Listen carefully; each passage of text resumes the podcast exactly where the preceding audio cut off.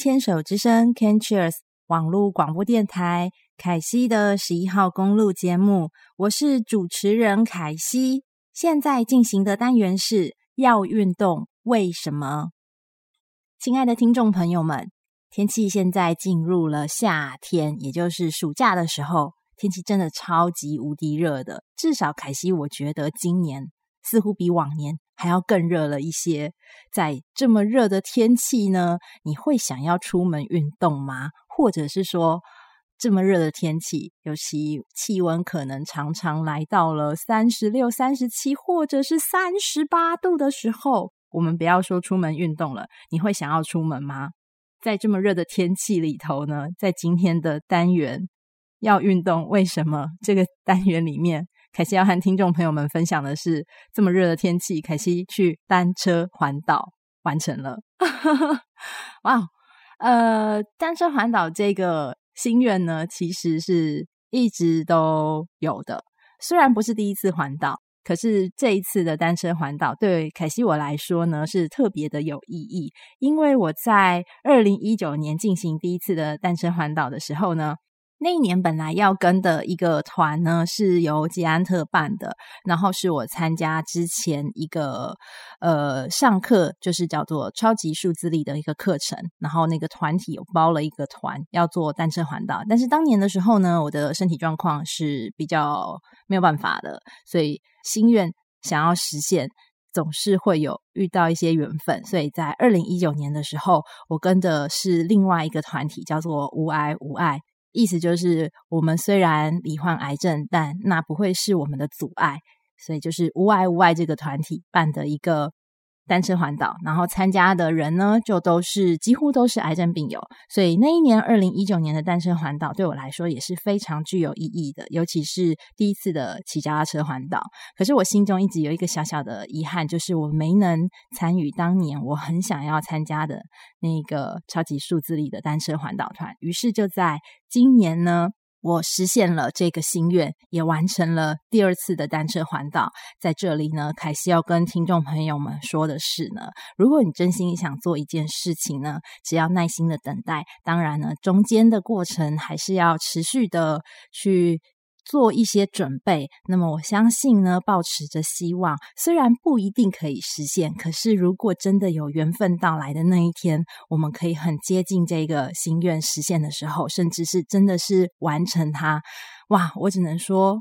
现在回想起来那几天真的是好感动啊！在今天这个单元里面，凯西特别想要说，呃，应该说我的感谢就是。感谢捷安特，还有超级数字力以及 GA 黄金甲办了一个这样的很棒、很棒、很有意义的单身环岛的活动。然后在这个九天八夜的过程当中呢，我们有将近五十位的人家庭，然后亲子，大家加起来总共将近是五十位的人，五十位的伙伴一起一起做这一个很棒、很有意义的，我觉得算是。证书上面写的叫做单车环岛壮举，好，确实是因为在这一团里头，最小的孩子是十一岁，而且这个十十一岁的孩子呢，还不是第一次参加单车环岛，也不是第一次完成单车环岛。这么小的孩子才是国小的学生，他们是没有办法租借电动辅助车的脚踏车，就是电辅车，他们是不能够租用的，因为嗯年龄还太小，就是有一些。可能有一些考量，安全上或是法规上的一些限制，这个凯西就没有去呃深入的研究。可是就是看着这么小的孩子，然后他们骑着比较小的单车，因为要符合他们的身体尺寸，就觉得非常的佩服。因为佩服的点是我们大人的车子呢，也许呃踩两两两圈。那可能是孩子的，他们要踩三圈，因为车子比较小，所以你看这样子九天累积下来，其实我们前进的速度跟孩子们前进的速度虽然要是一样，但是那个踩的那个踏的踏频的是不一样的，就是踩踏的频率是不同的，所以孩子们非常非常的厉害。那同时也在这个环岛团里面看到好几组的家庭，就是爸爸妈妈带着孩子们一起来参加，我觉得这是一个非常有意义的。嗯，对我来说是很有意义的看见，因为我自己这样子的经验，嗯，应该算是比较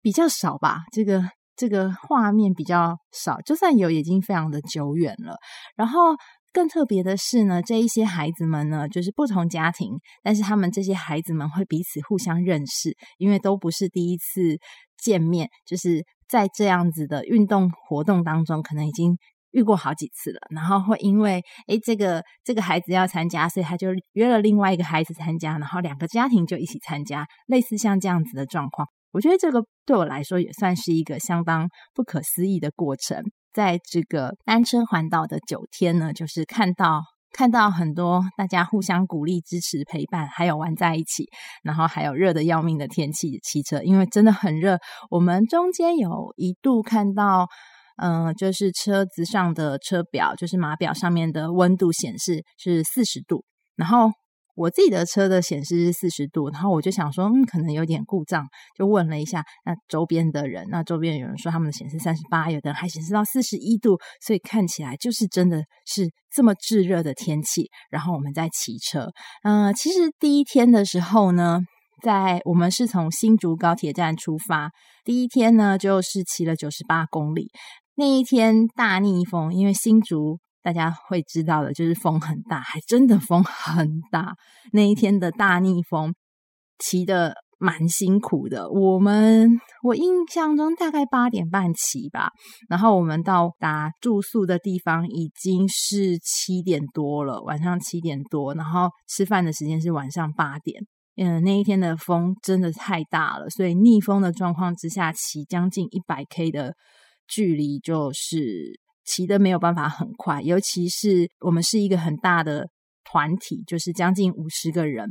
所以在这么大的团体里头，要能够很快速的前进，其实是有一点困难。那同时又因为遇到了超级的大逆风，就十二个小时这样，将近骑了十二个小时。当然中间会有一些休息，可是就是蛮累的。那第一天很多的节奏。没有抓到，所以其实我自己在第一天也是还在协调，呃，调整那个跟大家之间的默契。那么在第二天的时候呢，我们就从台中出发，嗯、呃，再骑到嘉义。然后第二天的时候，一开始我很快就遇到爆胎了。啊、我我我记得在第一次单车环岛的时候，我也是在第二天遇到爆胎。但是情况不一样的是呢，第一次的单车环岛遇到爆胎的时候呢，那天是接近要中午用餐的时间，因为爆胎，所以我就上车了，我就没有办法继续骑。但是这一次不一样了，这一次呢，我真的觉得捷安特是一个非常优秀的一个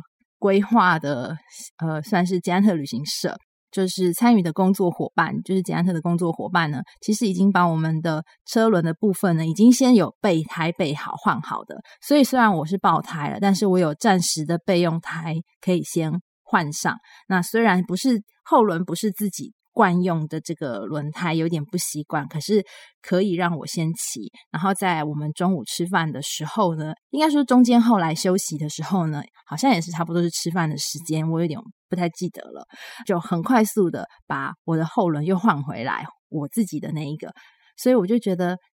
我觉得在这样子的规划跟速度的。安排之下，就是这样子的调整之下呢，就因为这个爆胎，但是我享受到一段非常非常愉悦的骑乘，因为就从前面在队伍的前面，然后爆胎，所以我停下来，然后等到车子来帮我把轮胎换上之后呢，我就从最后一个人，然后飞速的往前奔。那一天因为是第二天，算是体力还 OK，而且也是平路，就可以用时速时速三十，然后一直往前冲啊，然后一直追追追追追追追，再追到队伍啊、其实好感动哦。那时候就是除了觉得骑得很过瘾之外，还发现就是在这几年我的。骑乘的技术有一点进步，嗯，好啦，是有进步蛮多的，但是体力没有到进步很多，因为在后面的时候呢，我就有发现我自己的体力还有我的肌力，也就是我的肌肉的力量，嗯，跟之前比起来是有一些衰退的，但是我觉得我已经尽力了。那我想会有一些衰退的原因，可能是包括，比方说。就是经过化疗之后，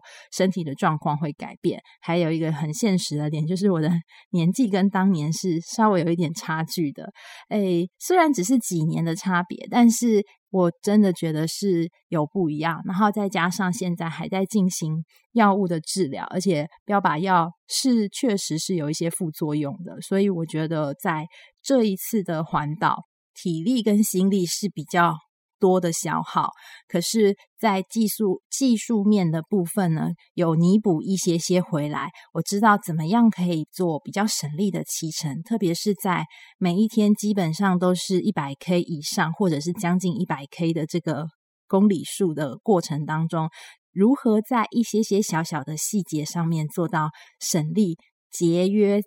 这个自己的体力消耗是非常的重要的。然后我们在。这个单元呢，先说到这边，待会呢再来继续和听众朋友们分享